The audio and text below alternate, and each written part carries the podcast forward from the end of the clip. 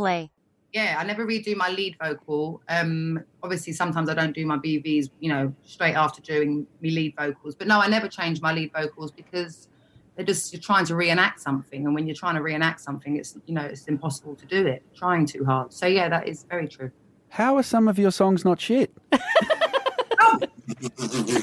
I don't know. I don't know. I mean, sometimes I definitely, you know, when I add the BVs, it brightens it and livens them up and stuff like that.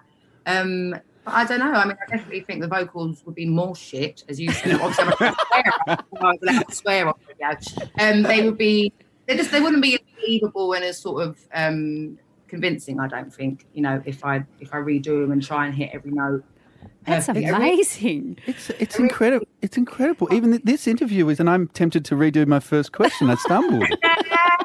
a really big reference uh, musically on this album. Um, not so much like s- well, some of it style actually, but was the Marvin Gaye "What's Going On" album, and Yeah. that album, is like the performance of all the players and of Marvin Gaye himself and stuff is.